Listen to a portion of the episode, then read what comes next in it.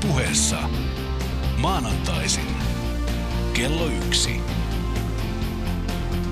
Mariaana Toiminen.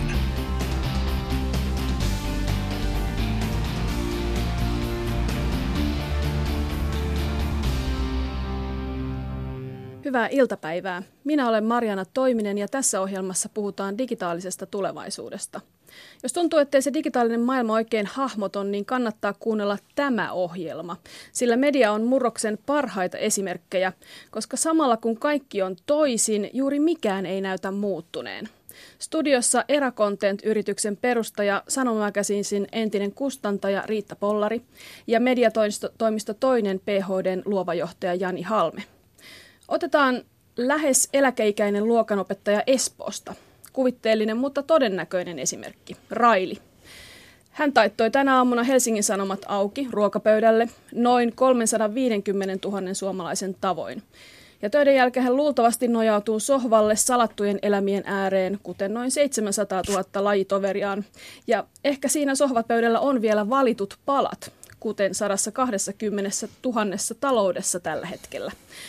Tämä kuvahan voisi olla aivan hyvin vuodelta 1999, vaikka se on totta nyt. Ihan samalla tavalla kuin sekin, että Railin teini-ikäinen tyttären tytär Aada ohittaa perinteisen median kokonaan. Hän keskittyy ystäviin, videobloggaajiin ja muihin kiinnostaviin hahmoihin Snapchatissa, Whatsappissa, Instagramissa ja YouTubessa. Hän ei tarvitse uutisia, sillä jos jotain tapahtuu, hän kyllä kuulee siitä sosiaalisessa mediassa. Ei media ole missään kriisissä Railin eikä Aadan mielestä, vaan Harri-Pekan, Kain ja Heikin, jotka pyörittävät perinteistä mediabisnestä. Mediatalojen tuskaa voi kuvata vaikka tällaisilla luvuilla. YouTubeen, äh, online-videopalveluun ladataan joka minuutti 300 tuntia videosisältöä, Facebookiin postataan 300 miljoonaa kuvaa päivässä ja tehdään lähes 300 000 statuspäivitystä minuutissa.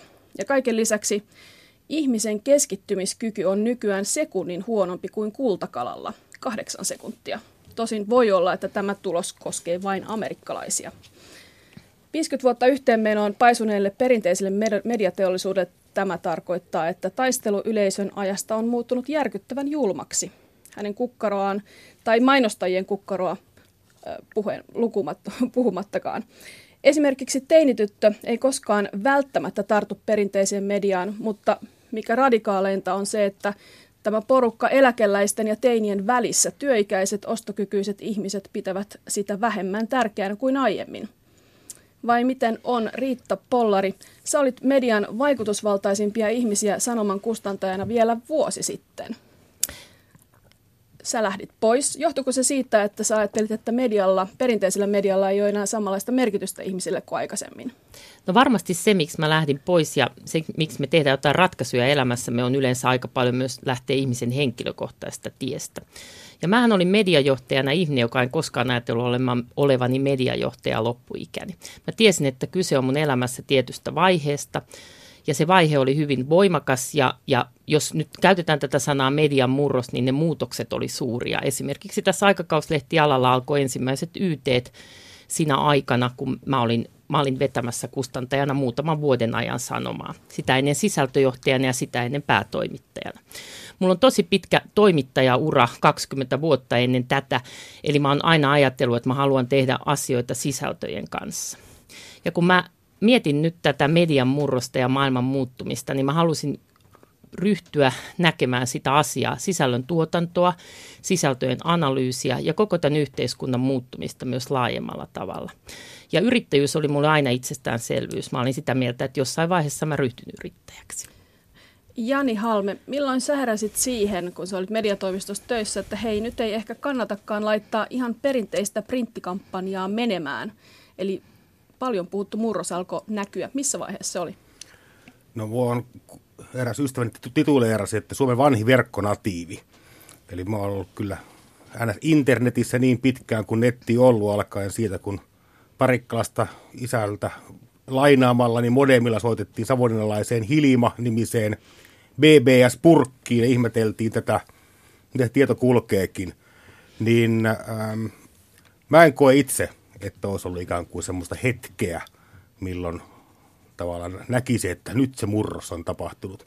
Mutta toki olen nelikymppisenä sitä ikäpolvea, joka on aikoinaan mennyt nettiin. Muistan, kun avasin Netscape Selaven ensimmäisen kerran ja aloin opetella kokonaan uutta kulttuuria, niin tämä tietysti käyttäytyminen väkisinkin erilaista kuin sitten vaikkapa 2000 jälkeen syntyneillä, ketkä eivät ole maapäällä tallustelleet ilman, että langaton verkko on kaikkialla.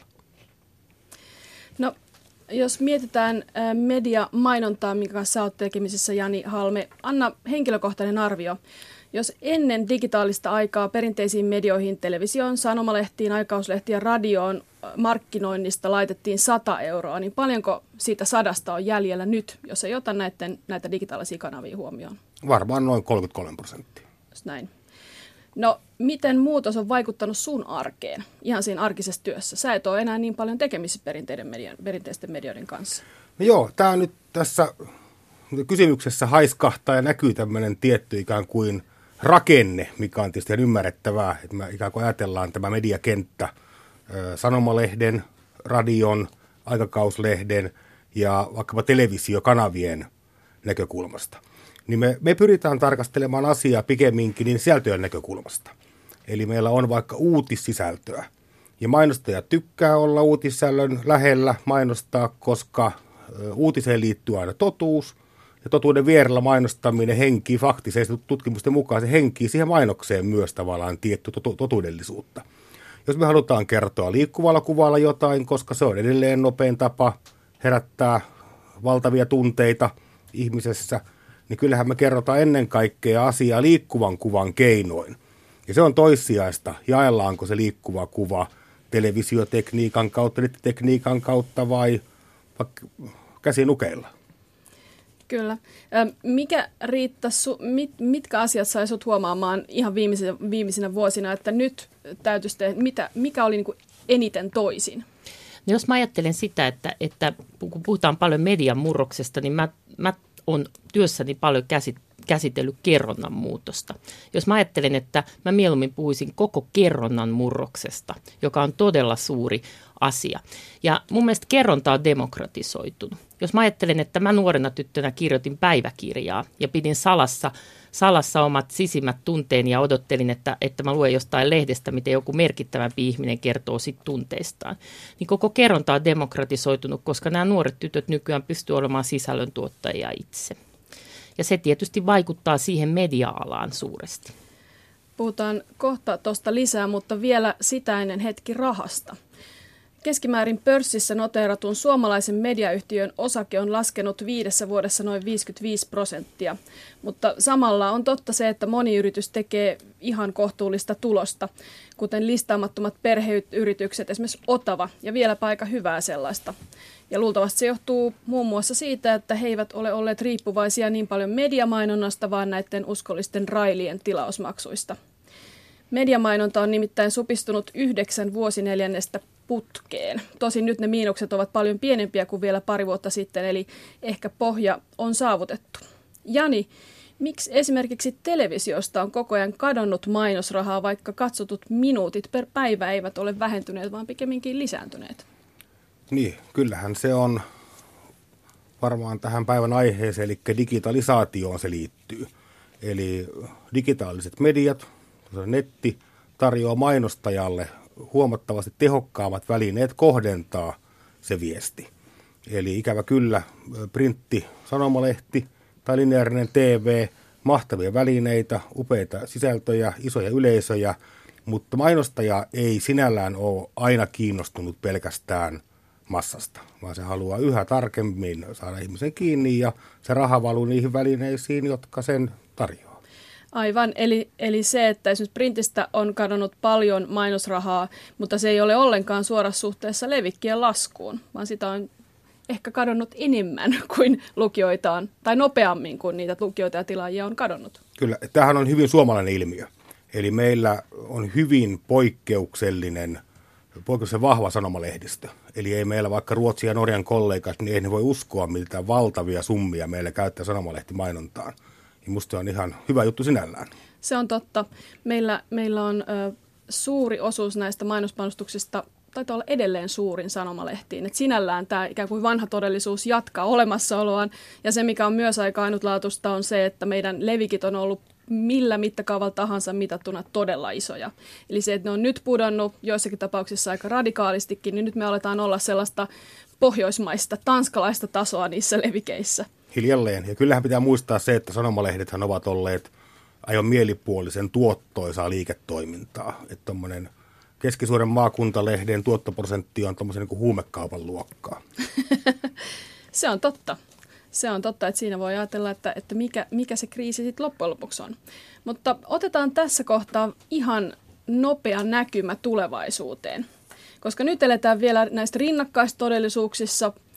Kaikki ei ole muuttunut ja mikään ei, kaikki on muuttunut ja mikään ei ole muuttunut. Vanha on näennäisesti ennallaan, mutta mitä sanotte Riitta Pollari ja Jani Halme, mikä on toisin kymmenen vuoden päästä?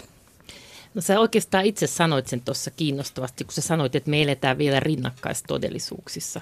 Niin mä uskon, että kymmenenkin vuoden kulttua me eletään rinnakkaistodellisuuksissa. Ne rinnakkaistodellisuudet vaan on hieman erilaisia kuin tällä hetkellä. Tulee olemaan paljon sellaisia ähm, ikään kuin sisältöjen käyttötapoja, joita me ei vielä joita me ei ole vielä kehitetty, joita me ei vielä nähdä, jotka muovaa ihmisten arkipäivää uuteen ja joita ihmiset muovaavat uudenlaisiksi. Eli olennaista on, että luojan kiitos rinnakkaistodellisuudet jatkavat muotoaan, koska maailma, jossa ei ole erilaisia todellisuuksia, erilaisia tapoja nauttia esimerkiksi sisällöistä tai luoda niitä, niin on tylsä maailma. Niin kyllähän sen muutoksen nopeuden näkee muun muassa siinä, että vaali keväänä, niin hyvä vaikka fiilistellä, presidentinvaaleja myös Tarja Halonen ja Sauli Niinistö oli vastakkain. Niin tästä ei YouTubessa ollut yhtään mitään, ja se johtuu siitä, että YouTube keksittiin neljä kuukautta vaalien jälkeen – ja tästä kymmenen vuotta eteenpäin pitäisi ennustaa, niin se voi olla yllättävän vähän muuttumaton. Meidän suuret ikäpolvet, jotka mediakulutus on tavallaan opittu sieltä ö, nuoruudestaan, niin he on hirvuvireänä ja vetreinä, posottavat vielä kymmenen vuoden kuluttuakin tuolla. Ja he kuluttaa todennäköisesti mediaa hyvin pitkä samalla kuin nytkin, niin siihen rinnalle tulee, tulee jotain muuta. Jota pitäisi veikata, niin varmaan auto on semmoinen valtavan tärkeä – mediaympäristö kymmenen vuoden kuluttua. Että ajaako robotit, avustaako ne niitä, mutta kaikki tyyni, niin näiden upeiden radiokanavien rinnalle, niin puskee varmasti autoa muutakin kilpailua. Autosisältöjä, koska jos ei tarvitse enää itse ajaa, niin sitten voi keskittyä kaikenlaisiin personoituun sisältöön. Sitten voi lukea kirjoja tai televisiota tai radiota. Yle puheessa Mariana Toiminen. Mun nimi on Sonja Hämäläinen oikeastaan Soikku. Mä pyörin tuolla tubessa ja somessa nimellä Soikku. Mä oon 23-vuotias ja oikeastaan, no mä videoblokkaan, mutta tavallaan myös mä teen, teen niin kuin, mä sometan, eli siis olen, olen netissä esillä aika paljon eri kanavilla, Instagramissa, Twitterissä, ihan, ihan oikeastaan niin kuin joka paikassa, mitä, mitä on olemassa, koska siellä se mua kiinnostaa. Eli julkaisen omasta elämästäni ja omasta kaikkea, mitä mä oikeastaan teen ja keksin. Mä oon vlogannut noin kolme vuotta, eli siis tavallaan mä oon puhunut kameralle noin kolme vuotta, mutta aikaisemmin mä oon julkaissut videoita YouTubeen. Mä oon myös niin kun, käyttänyt erilaisia sosiaalisen median paikkoja, niin kuin Irk-galleriaa, kaikkea tämän tyylistä, mutta, mutta itse videoblogin pitäminen eli kameralle puhuminen on tapahtunut noin kolme vuotta sitten. Mun aiheet, mistä mä vloggaan, olen minä itse ihan, ihan suoraan mun elämä. Viimeksi mä oon tainnut vlogata siitä, että mun kanilla alkoi murrossikä. Ja se, tota, se murrossikä on hirveästi häirinnyt mun normaalia elämää sinänsä, että se vaatii hirveästi huomiota ja on merkkailut ympäri kämppää. Niin mä tykkään kertoa tollasia ihan mun arkisia asioita ihmisille ja tykkään jakaa niitä eteenpäin. Ne on mulle tosi tärkeitä juttuja mä, tota, mun yleisö tuntuu tietävän musta tosi paljon asioita. Öö, välillä tuntuu, että mun katsojat tietää enemmän kuin minä itse, mikä on tosi hassun tuntusta sinänsä, että, että vaikka mä kerron aika hyvin itsestäni, niin kyllä mä jätän kertomattakin paljon asioita, että, että ihmiset, ihmiset tekee yleensä vähän olettamuksia musta. Öö, sinänsä mä tiedän tällä hetkellä, ketkä katsoo videoita, ne on yleensä sellaisia teini-ikäisiä tyttöjä, 13-17-vuotiaita, ja ne on just sellaisia varhaisteini-ikäisiä tai teini-ikäisiä ja mä oon hypännyt aika hyvin tässä se teinimaailman mukaan, että mä oon puuhaillut paljon teinien kanssa. samalla kun mä oon vlogannut, ja se on musta tosi makeeta. Se, että aika moni aikuist, mä oon nyt 23 tosiaan, ja mä oon vähän aikuistunut tässä, niin aika usein alkaa unohtaa sitä teini-ikää, mutta mulla on käynyt sellainen hyvä tuuri, että mulla on chanssi niin kuin muistaa se, että millaista se oli se teini-aika, se on oikeasti tosi merkittävä vaihe elämässä. Multa kysytään monta kertaa, että, että että voit sä tehdä tällaisen ja tällaisen videon. Mä teen, teen sen mukaan, että mitä mä itse jaksan kautta haluan. Ja mun mielestä se on makeata, että että joku tyttö voi vaikka kirjoittaa mulle, että voitko tehdä sun koirasta video ja sitten mä voin vastata sen toiveeseen helposti ja, ja sitten se ilahduttaa monia ja se on mulle tosi tärkeä asia. Tämä videoblogi on nyt edennyt siihen malliin, että mä teen tätä työkseni tällä hetkellä. Esimerkkinä mä voisin sanoa esimerkiksi sen, että ö, mä olin viimeksi tein Mannerheimin lastensuojeluliiton ja Doven kanssa tällaisen kampanjan, tai siis he oli järjestäneet tämän kampanjan, mut pyydettiin mukaan, ja mä toimin kampanjan lähettilään, jossa mä kävin puhumassa kymmenellä eri yläasteen koululla nuorille itsetunnosta, bloggaamisesta ja somesta. Ja se oli, se oli todella ajankohtainen aihe, se oli mulle tärkeä aihe, se oli nuorille tärkeää. Se oli toivottu juttu ja mä sain siitä paljon kehuja. Ja tällaisia juttuja mä haluan tulevaisuudessakin tehdä. Tällainen vloggaaminen vie mun ajasta ö, aika paljon sinänsä, että että mä teen sitä koko ajan, en pelkästään vloggaa, vaan julkaisen netissä lähes kaikkea niin kuin itsestäni joka päivä, että nyt on menossa tänne ja nyt on täällä ja tähän kuuluu siis Twitter ja Instagram ja Snapchat ja kaikki tällaiset, missä yleensä ne nuoret sitten hengailee ja itse videoiminen ei vie hirveästi aikaa. Öö, mä varmaan, y- yksi video syntyy varmaan keskimäärin noin kolmessa tunnissa. Kaikki editoimiset, kaikki kuvaamiset ja lataamiset YouTubeen yhteensä, että Joskus on kestänyt kauemmin ja joskus vähemmin. Ja se on tavallaan koko ajan mukana tällainen sometus mun elämässä. Mä en tiedä yhtään kuinka pitkään mä oon videoblogata. Mä en tiedä yhtään mun tulevaisuudesta se enempää kuin sen, että mä haluan luultavasti aina öö, toteuttaa itseäni tai siis julkaista itsestäni juttuja, koska se, se tuntuu mukavalta. Se on se, mikä niinku kiinnostaa ja mikä on ajanut mut tähänkin tilanteeseen. Voi olla, että mä vanhempana esimerkiksi blokkaan, saatan kirjoittaa esimerkiksi julkista päiväkirjaa johonkin. Voi olla, että mä valokuvaan. Mä en tiedä yhtään, että mitä se tulee olemaan, mutta ihan, ihan varmasti jotain mediaan liittyvää. Ja, tota, mulla ei ole ammatillisia suunnitelmia sinänsä. Mua kiinnostaa media-ala. Mä oon opiskellut radio- ja TV-toimittajuutta sellaisella opistolla, voi omaan opistolla ja se kesti kymmenen kuukautta. Mä tajusin sen siellä, että mä en halua olla toimittaja mä käytännössä olen toimittaja, koska mä toimitan, toimitan paljon ajankohtaisia aiheita sinänsä mun elämästä ja muistakin asioista ja kerron mielipiteitä, mutta, mutta jotenkin ei, ei ole kiehtonut se toimittajuus suoraan. Ähm, tajusin sen, että mä oon luonut oman mediani ja se on hauskaa, hauskaa tekemistä mulle ja se on hauskaa muille ja siitä on hyötyä monille. Niin se on, se on se sellainen, mitä mä haluan tehdä.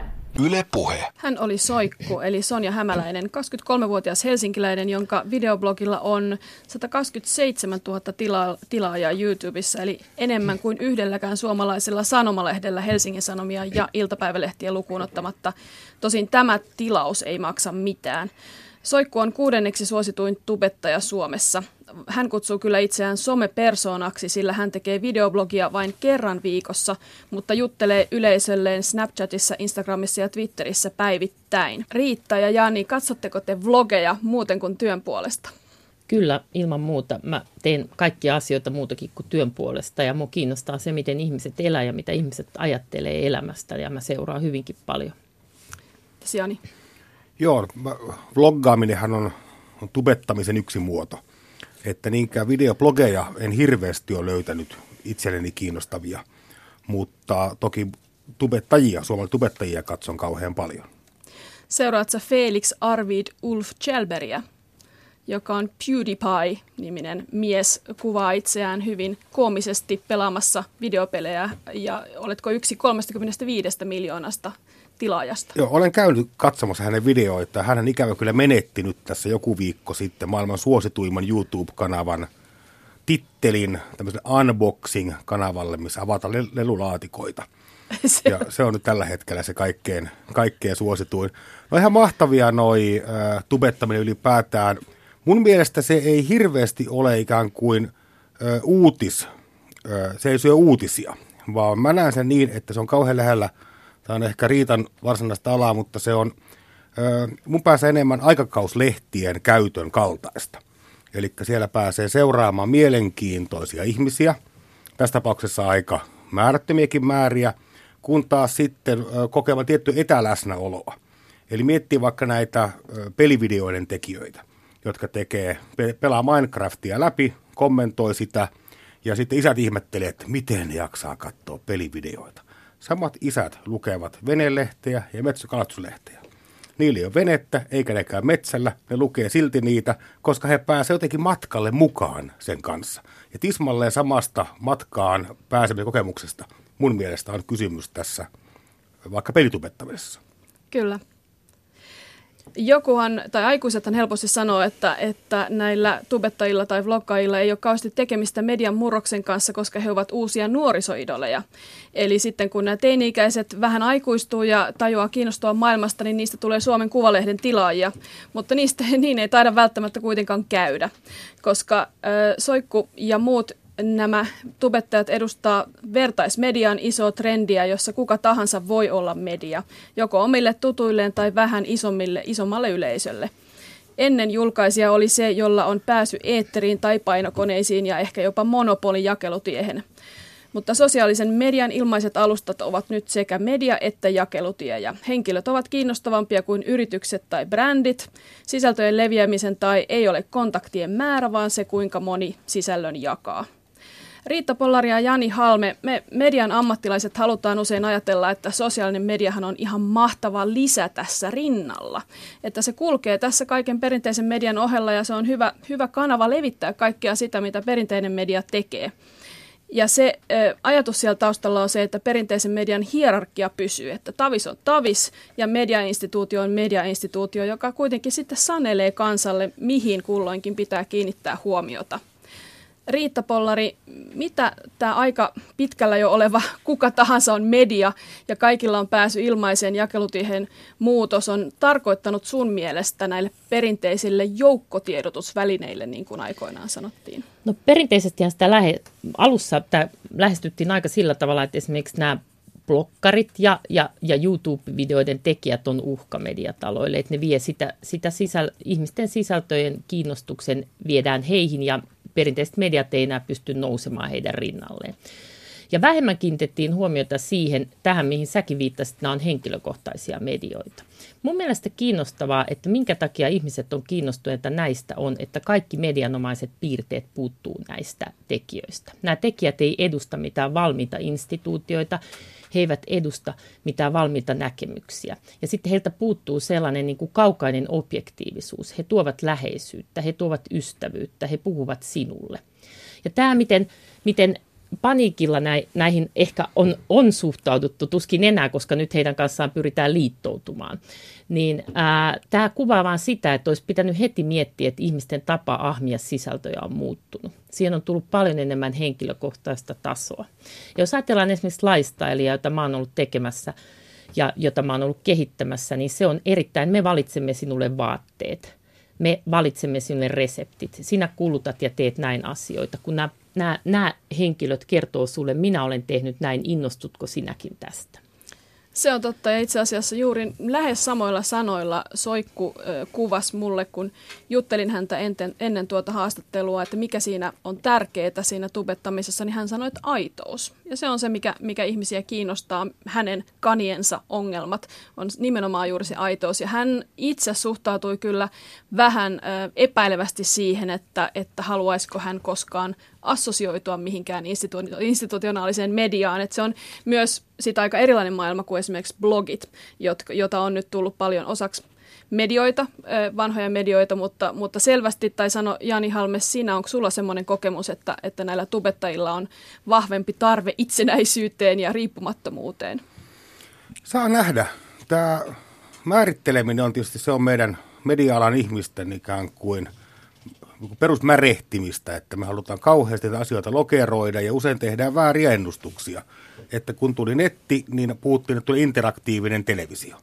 Eipä tullutkaan, mutta tuli peliteollisuus. Tuli pelejä, missä ikään kuin sillä kokijan omilla valinnoilla on vaikutus siihen juoneen. Mutta edelleenkään me emme halua TV-draamaa keskeyttää päättääksemme, että miten se tarina etenee, koska me janoamme, että joku kertoo meille hyvän, hyvän tarinan. Sama kävi vaikka nyt tässä liikkuvassa kuvassa. Ennustettiin, että maailma on täynnä, kun tuli kaapelikanavat, ne ennustettiin tulee paikallistelevisioita. Et kohta joka ikisessä kylässä ja kunnassa on omat TV-reporterinsa. Ei tullut, tuliko tubettaminen. Ja se, että edelleen medialla ihmiset tavallaan katsoo sen vanhan struktuurin läpi, jolloin tavallaan se toimittajuus siirtyisi paikalliseksi. Ei siirty, tulikin jotain ihan toista. Ja mun mielestä tässä kehityksessä näkyy myös se, että mediayritykset on, on keskittynyt tietynlaiseen ajatteluun, jossa esimerkiksi nämä nuoret ihmiset tuskin on ollut sanomassa niissä workshopeissa ja kokouksissa, joissa on suunniteltu sisältöä, että millä tavalla he tuntevat ja millaista sisältöä he itse tekisivät. Ja toinen tällainen väistyvä ryhmä on mun mielestä tällä hetkellä yli, esimerkiksi yli 50 ihmiset, joita ei enää työskentele paljonkaan mediataloissa, yli 60 ei yhtään. Ja kuitenkin tämä on suuri sisältöjen käyttäjäryhmä, joka tulee, joka tulee tämän ikään kuin teinikulttuurin äh, myötä myös haluamaan o- omaa ääntään. Ja mä luulen, että se nousee seuraavaksi, että sieltä no, lo, nousee näitä omaäänisiä kertoja, jotka tulee muuttamaan tätä kulttuuria, koska he tuskin haluavat, että joku määrittelee, että on tapa elää kuusikymppisenä tasan näillä ja näillä tavoilla, kun mediatalot sen tekee.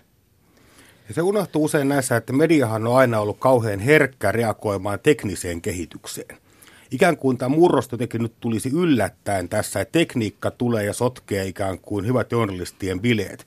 Näin on ollut ihan aina. 1450 suurin piirtein Kuttenbergiksi painokoneen. Niin siitä vaan ö, muutama vuosikymmen eteenpäin, niin pelkästään Nürnbergissä oli 500 kirjapainoa. Ja silloin kunnon kirjallisuuden ystävät piti näitä painettuja kirjoja vähempi arvoisena. Ne ehkä rahvaalle kelpaa, mutta kunnon eliitti ei tällaiseen painettuun kirjaan koske.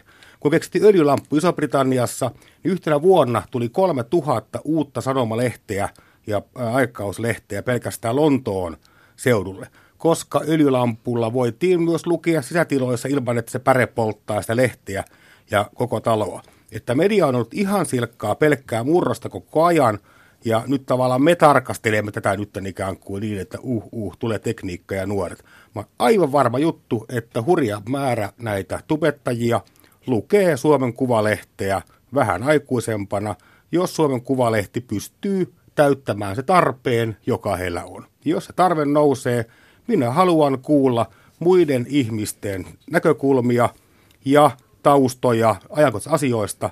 En täyttäen tarpeen hyvin, lukijoita aivan varmasti.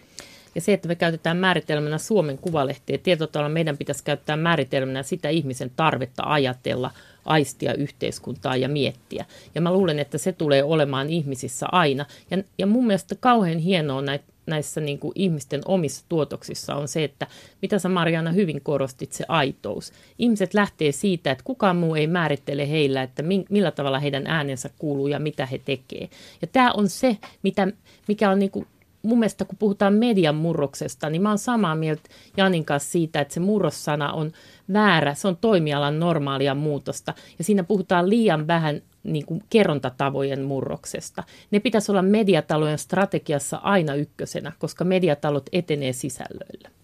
Se on totta. Ja myös se suuri kriisin tuntu on, on aika dramaattista ottaen huomioon, että jos ajattelee, että ne suuret perinteiset mediabrändit, jotka on nyt suurimpia, on täysin samoja, jotka oli kymmenen vuotta sitten suurimpia, mutta vaan vähemmän pienempiä kuin silloin. Et television puolelle on tullut tällaisia uusia kilpailijoita, uusia kanavia ihan reilusti ja Netflixin kaltaisia suoratoistopalveluita, mutta suuruusjärjestys on silti säilynyt samana. No, Jani Halme, puhutaan vähän vielä näistä mainoseuroista tulot on kiinnostavia. Miksi mainostaja maksaa digitaalisesta mainosbannerista vähemmän kuin vaikkapa painetusta ilmoituksesta tai televisiomainoksesta siellä ohjelman välissä? Varmaan tämä kaikki liittyy mitattavuuteen. Eli se mainostaja ostaa, maksaa bannerista juuri sen verran, kun se tuo tehoa. Aivan. Tässä tämän ohjelmasarjan ensimmäisessä jaksossa puhuttiin roboteista ja että robotit robotit tulee ja vie meidän työt. Ja itse asiassa roboteilla on aika paljon hommia jo mediassa, eikö vaan? Mitä se siellä oikein puuhaa? Kyllä, tällä hetkellä meillä on uutet robotit, jotka tekee väsymättä työtään hyvin nopeasti, ihan muutamassa vuodessa, eli peräti alle vuodessa. Tapahtui muun muassa se, että media pinnan ja ajan ostaminen muuttui täysin automatisoiduksi. Eli robotit ostaa sen media-ajan heille annettujen ohjeiden perusteella. Kyllä. Ja kuinka suuri osa, tai meneekö mainosmyynti kokonaan robotisoiduksi? Kuinka suuri osa siitä maksimissaan voi olla robottien No varmaan siis 100 prosenttia tietystä kulmasta katsottuna. Eli musta tämä koko ohjelmallinen ostaminen, mitä tämä tarkoittaa, niin se on tavallaan kauhean mielenkiinnoton asia.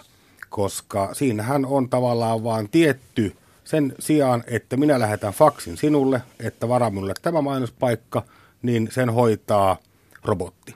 Ja meille tämä mediatoimistossa tämä robottien mukaan tulo on lisännyt työpaikkoja enemmän kuin se vienyt niitä. Mä kysymys on siitä, että millä, mitä ohjeita – sille robotille siihen ostamiseen annetaan. Se on kiinnostavaa. Se itse ikään kuin ö, tavallaan napin painaminen, mikä robotti tekee meidän puolesta, niin se on musta täysin mielenkiintoista. Aivan, se säästää teidän työtä johonkin tärkeämpään. Toivotaan näin. Maaliskuun alussa arvostettu amerikkalainen uutistoimisto Associated Press kertoi, että se alkaa julkaista tietokoneohjelman eli softan tuottamia urheiluuutisia. Nämä on uutisia, jotka tulee vanhojen päälle, eli uutisten tarjonta lisääntyy. Uusi palvelu monipuolistaa tarjontaa college-urheilun suuntaan, mutta aiemmin AP on teettänyt automaattiuutisia yritysten kvartaaliraporteista, koska niissä on aika yksinkertaiset parametrit, mistä voi koota uutisia. Ja samalla Forbes ja monet muutkin amerikkalaiset mediatalot ovat jo jonkin aikaa käyttäneet robotteja uutisoinnissa ja enimmäkseen sellaisia, sellaisissa, jotta sisältää numeroita pääasiassa. Mutta hiljattain Los Angeles Times uutisoi maanjäristyksestä kolme minuuttia järjestyksen jälkeen. Ja tämän nopeuden teki mahdolliseksi robotti, joka kirjoitti uutisen ja siinä välissä oli sitten ihminen, joka parissa sekunnissa katsoi sen nopeasti läpi ja painoi enteriä. Christian Hammond, joka on perustanut algoritmiuutisia tehtailevan Narrative Science-yrityksen, on arvioinut, että 15 vuoden päästä jopa 90 prosenttia uutisista voitaisiin tehdä tiedotteita lukevilla roboteilla – ja, ja tota, tunnetun teknologiablogin Mashablen toimitusjohtaja kertoi viime kuussa, että Mashable on kehittämässä robottia, joka skannaa netin sisältöjä ja ennakoi nousevat aiheet, eli nämä trending topicsit, jopa kahdeksan tuntia ennen kuin niistä tulee näitä sen hetken suosituimpia sisältöjä. Ja tätä ennakointityökalua voidaan taas tarjota mainostajille, jotta ne voivat tuottaa täsmämainoksia näihin aiheisiin, jotka kulloinkin on pinnalla. Jani Halme, haluaisitteko tällaisen työkalun vai onko teillä jotain tämän kaltaista jo olemassa? No meillä on hyvin samantyyppinen työväline olemassa jo. Eli kyllä pyritään vaikka perusmainossisältö, niin pyritään räätälöimään niin, että ei ole yhtä mainosta, vaan vaikkapa, ei ole meidän asiakas, vaikkapa Chalando, ruotsalainen saksalainen vaatekauppa on tästä kuuluisin. Eli se, että jos käyt heidän verkkopallussaan katsomassa punaisia kenkiä ja vihreitä mekkoja, seuraavan kerran kun ehdit verkkoon, niin kaskas riippumatta missä missä saitilla olet, niin siellä onkin mainos, jossa on rakennettu yhteen punaiset kengät ja anteeksi, laukku ja sen mekko, mitä haluat. Eli se mainosaineisto rakentuu automaattisesti. Ja se robotiikkahan pyrkii päättelemään sitten ihmisen verkkokäyttäytymisestä, että mistäköhän mahdollisesti olisit kiinnostunut ja pyrkii sitten esittämään sen mainoksen sen mukaisesti. Mutta kyllä tuo muuten kuulosti aika, äh, aika hurjalta – ja mä en vilpittömästi en usko siihen, että he pystyvät toimittajan työtä tekemään, koska mä näen toimittajan työn näkökulman etsimisenä ja totuuden etsimisenä ja tavallaan tiettynä suodattajana. Että näähän, mitä kuvasit äsken, niin kuten sanoin, niin kuulostaa melkoiselta, ovat kuitenkin aika teknisiä työsuorituksia sitä kautta ei ole yhtä kiinnostavaa, eli ei millään tavalla kiinnostavaa kuin se itse ostoautomatisaatio. Lyhytkin uutinen voi kuitenkin aina, tai tai sen pitää aina kuitenkin esittää näkökulmia, niin kuin Jani sanoi, sen pitää sitä tulkintoja ja se on ajattelua. Ja tämä on tietyllä tavalla tämä koko, koko median käsitteessä se, että mitä on ennakoiminen, niin se usein perustuu niin kuin sellaisille oletuksille, jotka on valmiiksi tehty ja valmiiksi määritelty. Jos me oltaisiin istuttu tässä kymmenen vuotta sitten ja joku olisi olettanut tämän esimerkiksi tämän kehityksen tällaiseksi, me ei oltaisi pystytty tekemään sitä. Ja aina siihen sisältyy sellaista, että ihmiset nähdään ennakko kaikki ihmisten käytös ja tilanteet nähdään ennakoimisen kautta. Siihen sisältyy tiettyä mielikuvituksettomuutta. Mä kyllä uskon, että näitä esimerkiksi uutistapahtumien ennakointeja, niin, niin niissä on ainoastaan niin kuin sekä sisällön kehitykselle että mainostajalle paljon hyötyä. Mutta se, että ne on ainoita tapoja suhtautua, niin sitä mä en toivo. Mutta toisaalta ei voisi ajatella, että, että ne... Ää, koska ihmisen käytös on myös aika ennakoitavaa. Että jos esimerkiksi robotti, joku lukee mun mailejä, niin kuin tapahtuu ja huomaa, mm. että mulla on lähdössä lento kahden tunnin päästä ja, ja sitten tietää, että näin on nimittäin käynyt, koska Google Now äh, hälytti minulle pari viikkoa sitten, että nyt olisi sopiva aika käydä käydä taksiin käsiksi ja lähteä lentokentälle, koska lentoon on kaksi tuntia aikaa. Eli, eli sitä tapahtuu jo. No jos, jos tätä Google Now-palvelua vielä kehitettäisiin, niin silloinhan se lähettäisi mulle myös, silloin kun mä istun siellä taksissa, niin lyhyitä uutissähkeitä valitsemastani aihepiiristä. Ja se tietäisi, että ahaa, nyt se haluaa ehkä jotain pidempää luettavaa tuolle lennolle ja lataisi mulle jonkun hyvän jutun aiheesta, joka mua kiinnostaa. Tätä mä pidän ainoastaan positiivisena ketjuna ja, ja tätä mä kutsun ikään kuin positiiviseksi ennakoinniksi ja varsinaiseksi palveluksi ja, ja sun elämän rikastuttajaksi. Olen tässä samaa mieltä. Tässä on vielä toinenkin näkökulma toimittajien vapauttamisesta puheen ollen. Tämä liittyy tällaiseen smiling curve-ongelmaan, koska media-analyytikkojen mukaan mediasisältöjen kysyntä on tällainen hymyn kaltainen kuvio, jossa toisessa suupielessä on pysyvästi korkea kysyntä parissa sekunnissa kulutettavasta helposta sisällöstä, ja se on aika korkea suupieli, sitä kysyntää on paljon. Ja se on just tällaista sisältöä, kissavideoita, listoja, vitsejä, johon törmää sattumalta sosiaalisessa mediassa, mutta aina niitä kuitenkin pysähtyy katsomaan niitä hemmetin kissoja. Et mikä nyt kulloinkin on trendikästä viihdettä. Sitä, siihen kuuluu sää, toki urheilutulokset, ehkä tämmöiset lyhyet lauseen mittaiset uutiset jotka tuo sitten massoja ja on myös mainostajalle kiinnostavia. Mutta sitten tämän Smiling Curvein toisessa suupielessä, joka ei ole niin korkealla, on myös tällaista lisääntyvää kysyntää syventävästä, analyyttisestä ja taustottavasta tiedosta, jota ehkä tämmöinen maksuhalukas yleisö haluaisi kuluttaa silloin tällöin enemmän. Ja pointti on se, että koska suurin osa perinteisistä medioista yrittää tehdä molempia, niin ne on jumissa siinä keskellä. Onko tämä Smiling Curve teidän mielestänne yhtään relevantti kuvio suomalaisessa mediassa? Se kuulostaa relevantilta, pilkku, mutta robotit sotkee tämänkin. Eli nyt kun ähm, robotit pyrkii, kuten äsken puhuttiin, niin yhdistämään, nyt vaikka mainostajan näkökulmasta, yhdistämään sen mainoksen mahdollisimman hyvin vastaamaan ihmisen käyttäytymistä. Ja nämä robotit arvostaa hirvittävän paljon tätä tuota, hymykäyrän toisessa päässä olevaa sisältöä. Eli semmoisia artikkeleja, joista voidaan päätellä jotain tämän ihmisen käyttäytymisestä. Hyvin toisessa päässä oli nämä ikään kuin nopeat viidesisällöt ja kissavideot ja vastaavat. Ne robotit ei tee sillä tiedolla yhtään mitään, koska se paljastaa ihmisestä vain ja ainoastaan sen, että hänellä normaalit vieti, hän tykkää viihteestä. Ja sillä on tosi vähän käyttöarvoa – tässä on tosi pieni määrä mainostajia, mille riittää se, että ihminen kuluttaa vaan viihdettä. Vaan robotit janoaa ikään kuin laadukasta journalismia. Ne saattaa yliarvostaa tuotetestejä, tuoteesittelyjä, mutta ennen kaikkea ne arvostaa tavallaan korkealuokkaista journalismia, vaikka he tunnistakaan sitä, vaan ne haluaa nähdä, minkä sisällön parissa ihminen viettää paljon aikaa. Ja nyt tämä mediasuunnittelu jatkossa niin tarvitsee ikään kuin kaksi tasoa. Tarvitaan ennen kaikkea se tietotaso mitä tietoa, miten tämä viesti kohdennetaan, kun sitten paikkoja, missä tämä viesti, viestiin pohjautuva ö, lopputulos näytetään. Ja näyttöpaikoista ei ole pulaa, vaan pulaa on nimenomaan sitä laadukkaasta sisällöstä, eli se hymykäyrän toisessa päässä olevasta aineistosta. No se on vähän harmi. Mä nimenomaan olisin ajatellut, että, että tota, uutisrobotit olisi tuottanut näitä kissavideoita ja toimittajat olisi sitten tehnyt näitä syventäviä, syventäviä sisältöjä. Periaatteessa, jos ajatellaan tätä, tätä tota, niin, niin, kaaviota ikään kuin toimittajuuden kautta, niin mediayhtiöissä toimittajuuteen suhtaudutaan sillä tavalla, että se on yhdenlaista. Se on syventävän tiedon tekemistä siitä alueesta, millä ollaan. Ja tämä on ikään kuin se määritelmä siitä, että toimittajuutta on monenlaista ja sisällön tekemistä on monenlaista. Ikään kuin tämä sana toimittaja, joka on hieno ammatti, tärkeä ammatti, upea ammatti, niin se nämä estää meitä suhtautumasta sisällöntuotantoon mediataloissa monimuotoisesti.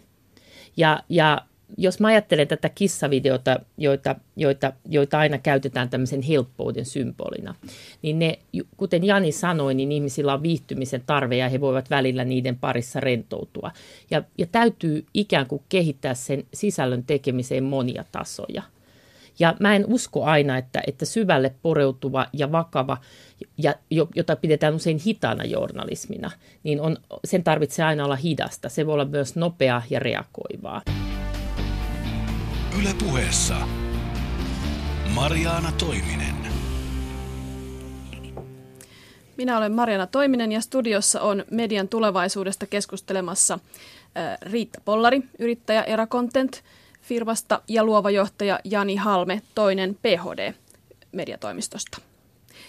Felix Baumgarten nousi lokakuussa 2012 helium-ilmapallon nostamassa kapselissa stratosfääriin 39 kilometrin korkeuteen Uuden Meksikon yläpuolella. Hän hyppäsi sieltä alas. Ensin vapaalla pudotuksella ja neljän minuutin jälkeen laskuvarjon varassa. Tätä ihmiskoetta ei järjestänyt NASA, vaan Red Bull energiajuoma – Tempauksen aikoihin monet yritykset innostuivat sisältömarkkinoinnista, eli mahdollisuudesta kertoa yrityksen tuotteista itse, olla oma mediansa ja tehdä tekoja, joista näitä kertomus, kertomisen arvoisia tarinoita syntyy. Ja Baumgartenin hyppy oli erinomaista sisältömarkkinointia, sillä Red Bull Space Jump-sanat tuottavat Googlessa 3,6 miljoonaa hakutulosta. Ja Red Bullia käytetäänkin aina esimerkkinä siitä, miten brändi tai yritys voi olla media. Juomabrändi on nähnyt paljon vaivaa oman mediansa eteen ja saitilla on nyt myös erittäin paljon suomenkielistä sisältöä. Riitta Pollari, kun sä lähdit Sanomalta, sä perustit entisten työtovereiden kanssa tällaisen sisältömarkkinointitoimiston. Onko sun tämän lyhyen kokemuksen mukaan firmoilla riittävästi kiinnostavia tarinoita kerrottavanaan, koska kaikki ei kuitenkaan voi lähettää miestä avaruuteen? No me, kun sä sanoit, että me perustettiin sisältömarkkinointitoimistoja, me tehdään sisältömarkkinointia ja mä uskon, että, että sellaiset yritykset, jotka tekee sisältöjä ja osa niistä on sisältömarkkinointia, on vahvoja sisältömarkkinoinnin tekijöitä. Ja tämä on ikään kuin jo vastaus siihen, että kun lähdetään sisältömarkkinointikulmalla lähestymään asioita, niin se tarkoittaa jo hyvin usein semmoista typistävää suhtautumista sisältöihin. Ja koko sisältömarkkinoinnin ongelma ja esimerkiksi suomalaisten yritysten tapa kertoa itsestään on varovainen ja typistävä. Ja, ja, ja tämä innostus tähän sisältömarkkinointiin, niin se on enemmänkin innostusta kuin sitten todellisia rohkeita lähtöjä Suomessa. Ja kun tästä tämän maan niin kuin tilanteesta, henkisestä tilanteesta ja, ja yritysten tilasta puhutaan paljon, niin mä olen monesti esittänyt mielessäni sen vastakysymyksen, että mitäs jos, mitäs jos se tarina ja se ylpeys ja ilo siitä tekemisestä olisi jo kauan aikaa sitten osattu kertoa paremmin. Oltaisiko me erilaisessa henkisessä tilanteessa tässä maassa. Ja sen takia mä, kun sisältömarkkinointia käytetään ikään kuin semmoisena, että sitä pitäisi nyt tehdä, niin mä, mä oon sitä mieltä, että sitä olisi pitänyt jo tehdä kauan, koska se on ikään kuin yrityksen jokaisen työntekijän ja ja, ja osan, osallisen niin kuin tapa kertoa siitä, mitä me tehdään ylpeästi. Eli mä uskon hirvittävän vahvasti siihen, että koko tämän yhteiskunnan ilmapiiri voi tällaisilla teoilla nousta. Mitäs Jani Halme, haluatko tuoda tämmöisen kapitalistin mielipiteen tähän? Onko, onko se tärkeä osa markkinointia vai yhteiskunnallisesti merkittävä ilmiö? Joo, no tässä tietysti pitää aina muistaa, että miksi tarinoita käytetään markkinointiviestinnässä hyväksi. Se liittyy siihen, että tarinat muistetaan. Ja mehän ei olla, me ollaan vähän Kalevala myytti meidän kansakunnassa, että mehän ei olla mitenkään kova tarinankertoja kansa, vaikka meille koulussa opetetaan niin. Me ollaan fakta kansaa. Kysytään tästä vaikka allekirjoittelua, mitä tapahtui sinuessa. En muista, mutta faktat oli kohdallaan. Se ei käynyt koskaan siellä. Egypti, silti se kirjailija pystyi kertomaan nämä faktat. Me ollaan hurjan faktauskovainen kansa, ja tämä tekee meille vaikeuden myös tämän tarinan kerronnan suhteen. Koska pitää muistaa, että tarina on eri asia kuin tapahtumalistaus. Ja hirvittävän paljon meillä edelleenkin, kun tehdään sieltä markkinointia, niin ajatellaan se jotenkin niin kuin tapahtumalistauksena, ikään kuin tiettynä aika, kronologisena jatkumona. Tätä meidän firma on tehnyt. Ei kiinnosta ketään. Tarina kiinnostaa, mutta sitten tarinassa pitää olla konflikti, siellä pitää olla säröä, siellä pitää olla tapahtumia, esteitä, ystäviä, seikkailu, jännitystä. Se on vasta tarina.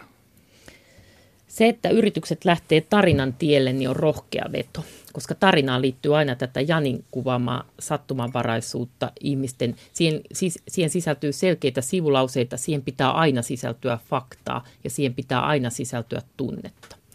Ja se, että yritykset lähtee, lähtee kertomaan tarinaa, niin se tulee, se tulee muuttamaan tätä Suomea, koska Mä en ymmärrä, minkä takia yritysten tarinat ei olisi kiinnostavia. Yritykset on merkittävä osa suomalaista, suomalaista yhteiskuntaa. Yri, yritykset ylläpitää suomalaista yhteiskuntaa, ihmiset työskentelee niissä. Niiden tarinoiden kertominen on tärkeää ihmisille, niiden tuotteiden paremmalle esille tulolle ja, ja koko, koko tarinan kerronnan tavalle. No jos ajatellaan, että mitäs hyötyä siitä voisi olla yhteiskunnalle, ja otetaan esimerkiksi Kajaanin kaupunki, jossa asuu 38 000 asukasta, ja Kainuun Sanomien levikki on nyt tässä vaiheessa enää 16 000, niin jos siellä joku ajattelee kaupungin työntekijät, että nyt tarvittaisiin vähän tehokkaampaa mediaa, niin perustaisi kaupunki sitten oman median vai mitä tekee? No tässä on kiinnostava juttu. Mä oon paljon miettinyt tätä lokaalin nousua, että, että paikallismedian heikentyessä, niin millä tavalla pidetään yllä lokaalia identiteettiä, joka on ihmiselle todella tärkeä. Mulla on esimerkiksi hyvin tärkeää, että mä kuulun johonkin ja mun omalla asuinalueella ja sillä lähistöasuinalueella ei ole, ei ole sen kaltaista esimerkiksi kokonaisuutta, johon mä voisin sisällöllisesti liittyä.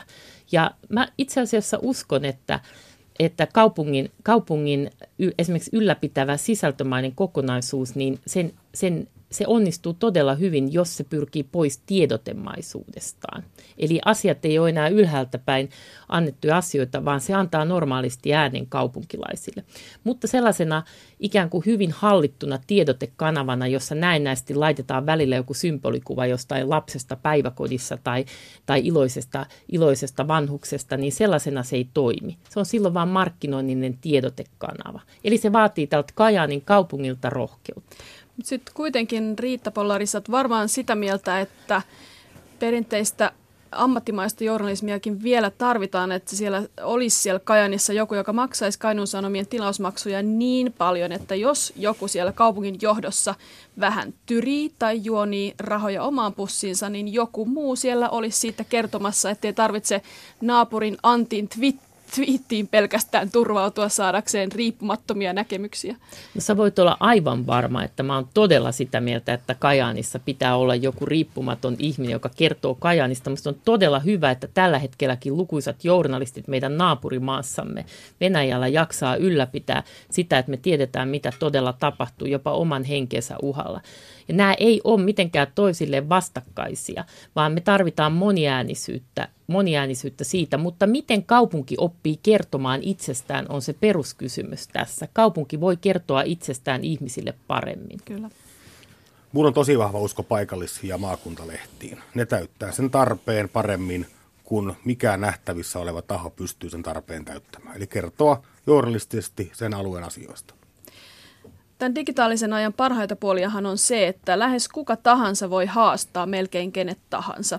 Ja nyt median tämän ikään kuin muutoksen suuri tarina on se, että harrastajat ovat jo haastaneet ehkä tahtomattaan tai tietämättään ammattilaiset, jos vähän kärjistetään.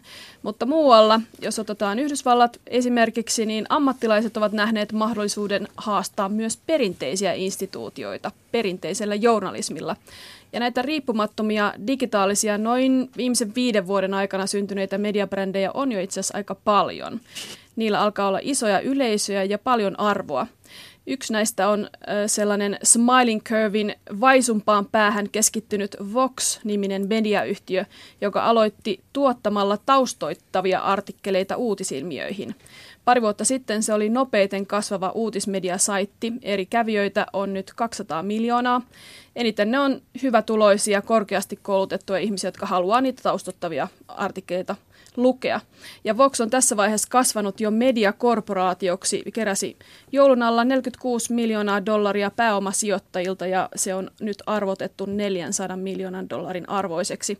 Ja toinen on BuzzFeed, joka on nyt tuttu ainakin kaikissa läntisen maailman mediayhtiöissä keskittymällä sitten siihen toiseen päähän tätä smiling curvea nopeaan, helppoon viihteeseen, kissojen kuviin, videoihin ja listoihin. Tosin viime aikoina sekin on palkannut tunnettuja tutkivia journalisteja joukkoihinsa. Sen arvo on nyt 800 miljoonaa dollaria ja sekin keräsi semmoisen 50 miljoonaa dollaria pääomapottia. Molempia näitä yhdistää se, että ne ovat itsenäisiä, uusia, teknologiavetoisia mediayhtiöitä. Tiedän, että molemmissa testattiin, mikä juttu vetää teknologia erilaisia alustoja yli vuoden ennen kuin niitä lanseerattiin. Ja nämä keskittyy siis kuluttajien tarpeisiin suoraan, koska niiden ei tarvitse keskittyä ylläpitämään organisaatiotaan, kuten sitten perinteisten mediatalojen yleensä pitää. Nyt Jani Halmi ja Riitta Pollari, mä haluan kysyä teiltä, missä on pohjoismaiset riippumattomat digitaaliset journalistiset uutisbrändit, ja älkää sanoko, että ei voi olla, kun tämä on niin pieni kielialue. Sitä, sitä vastausta ei sallita. No aivan varma, että juuri tällä samalla hetkellä niin sekä painobaarin tuoppien takana että Ylen kupolikahvilassa juonitaan juuri tällaisia kanavia. Että pitäisikö meille heittäytyä, pitäisikö, lähetkö Aki mukaan, että nyt tehdään kuule oma, oma media. Tämä saattaa aiheuttaa, että meillä ei nyt ole lounareita ihan vähän aikaan. Tässä näin ne voi olla muutenkin vähän niin kuin arkikarstasta, mutta on se sen väärtiä, koska me pyydetään journalismia. Tämä oli muuten erittäin hyvä kuva, mikä munkin päässä elää, koska perinteiset mediayhtiöt on Suomessa jos nyt ajatellaan Suomen mittakaavaa, niin olet isoja. Ja, ja se turvallisuuden tunne ja, ja se niin kuin kehityksen vääjäämätön pysyminen ikään kuin samanlaisena, niin on, on tuudittanut ihmisiä paljon, paljon tota niin sellaiseen ajatteluun, että, että esimerkiksi yrittäjyys ja, ja, ja tapa tehdä toisin tällä alalla on jotenkin melkein mahdotonta. Ja ää, nyt jos ajatellaan sitä, että nyt, nyt tämä tulee uhan kautta ihmisille, eli ihmiset, kun ne ke- miettii ja ajattelee, että mitä ne tekisi toisin, niin ne, niillä on niin kuin ikään kuin pelkotilassa, missä ne tekee. Ja nyt mä luulen, että tämä Janin tästä tämä tilanne etenee, niin tämä Janin luoma kehitys tulee, että ihmiset alkaa ilon kautta ajatella näitä asioita. Ja perinteinen ongelmahan meillä on se, että kaupallisuus, kaupalliset yksiköt ja sisältöyksiköt ja teknologiayksiköt on mediayhtiöissä toimineet täysin erillään. Ne ihmiset ei ole kohdannut toisiaan, eli ei ole syntynyt uudenlaista ajattelua. Ja nyt nämä mediayhtiöt on tässä asiassa terhistynyt ja on ikään kuin ajateltu, että turha pitää ihmisiä erillään koska nämä digitaaliset tuotteet syntyy tämän yhteisajattelun perusteella. Ei ole olemassa kaupallisuutta, sisältöä tai teknologiaa, on olemassa se lähtökohta, josta lähdetään kehittämään näitä tuotteita ja sitä tekee yhdessä erilaiset ihmiset. Ja nämä ihmiset opiskelevat nyt näitä asioita ja ovat mone, mone, monessa mukana toistensa kanssa ja he tulevat kehittämään uudenlaisia asioita. Mä näen sen jo nyt. Ja toivon tosi paljon, niin kuin tapahtuu yhä useammin, että journalistit – yhä kiinnostuneempia verkolle ominaista kerronnan keinoista. Eli ettei käyttäydyttäisi, kuten 1400-luvun lopussa sen Ylberissä, että se eliitti vastusti niitä kirjapainettuja kirjoja vähempiarvoisena. Samalla tavalla myöskin ei, ei nähtäisi, että näiden verkkonatiivien soikkujen ja kumppaneiden tapa kertoa asioita olisi kerronnallisesti vähäpätöinen pikemminkin pitäisi oppia ja omaksua ja miettiä, voisinko minä kertoa, tehdä minun journalistin työni paremmin hyödyntämällä näitä kerronnan keinoja, mitkä verkossa elää, muuttuu ja meemistyy. Eli Jani puhuu siitä, mikä on olennaista. Se, että ajatellaan asioita ja jatkuvasti pohditaan niitä. Se on jokaisen alan ainoa niin kuin selviytymisväline. Sitten siinä on aina jonkin verran sitä pe- kunnollista perusajattelua, rohkeutta ja uskallusta ja sitten jonkin verran sattumaa. Mutta näihin kaikkiin pitää uskoa. Ja sellaisessa vääränlaisessa tilanteessa, että hy- hyvänen aika, tämä media-ala muuttuu kamalaa, me ollaan nyt kaikki ihan uhreja, niin sellaisessa sellainen ajattelu ei kehity yksi, yhdet ihmiset, jotka on, jotka on harjoitelleet tätä uudenlaista tekemistä, on tietysti Longplay, josta, jota käytetään paljon esimerkkinä. Se on palkittu ja, ja tota, löytänyt myös tilaajia ja maksavia asiakkaita, julkaisee niin sanotusti juttusinglejä, pitkiä artikkeleita juttu kerrallaan.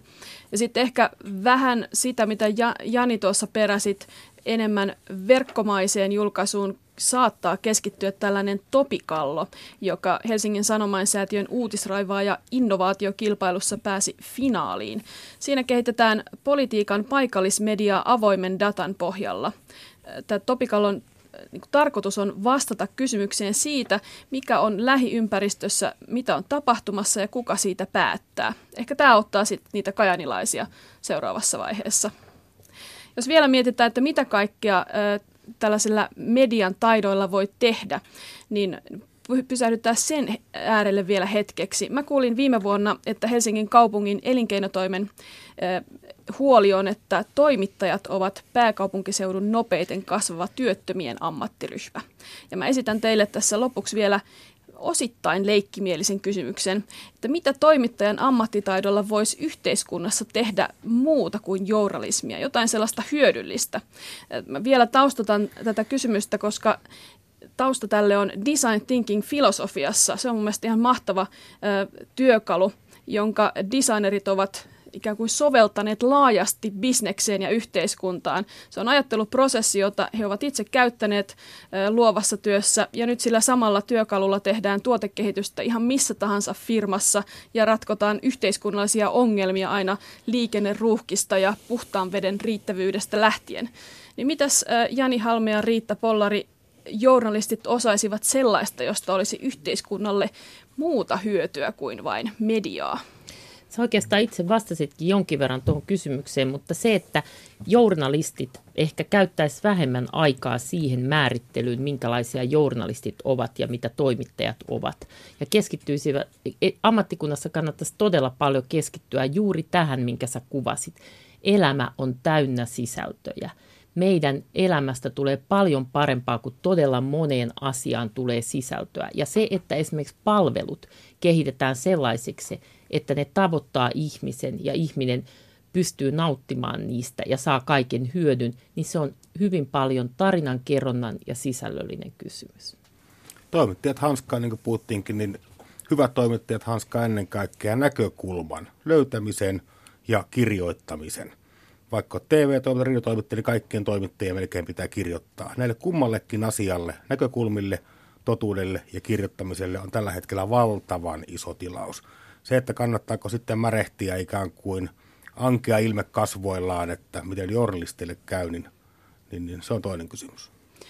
Ja yleisölle, kuluttajillehan se tietää sitä, että paljon kiinnostavaa on vielä tulossa. Tämä ei jää tähän.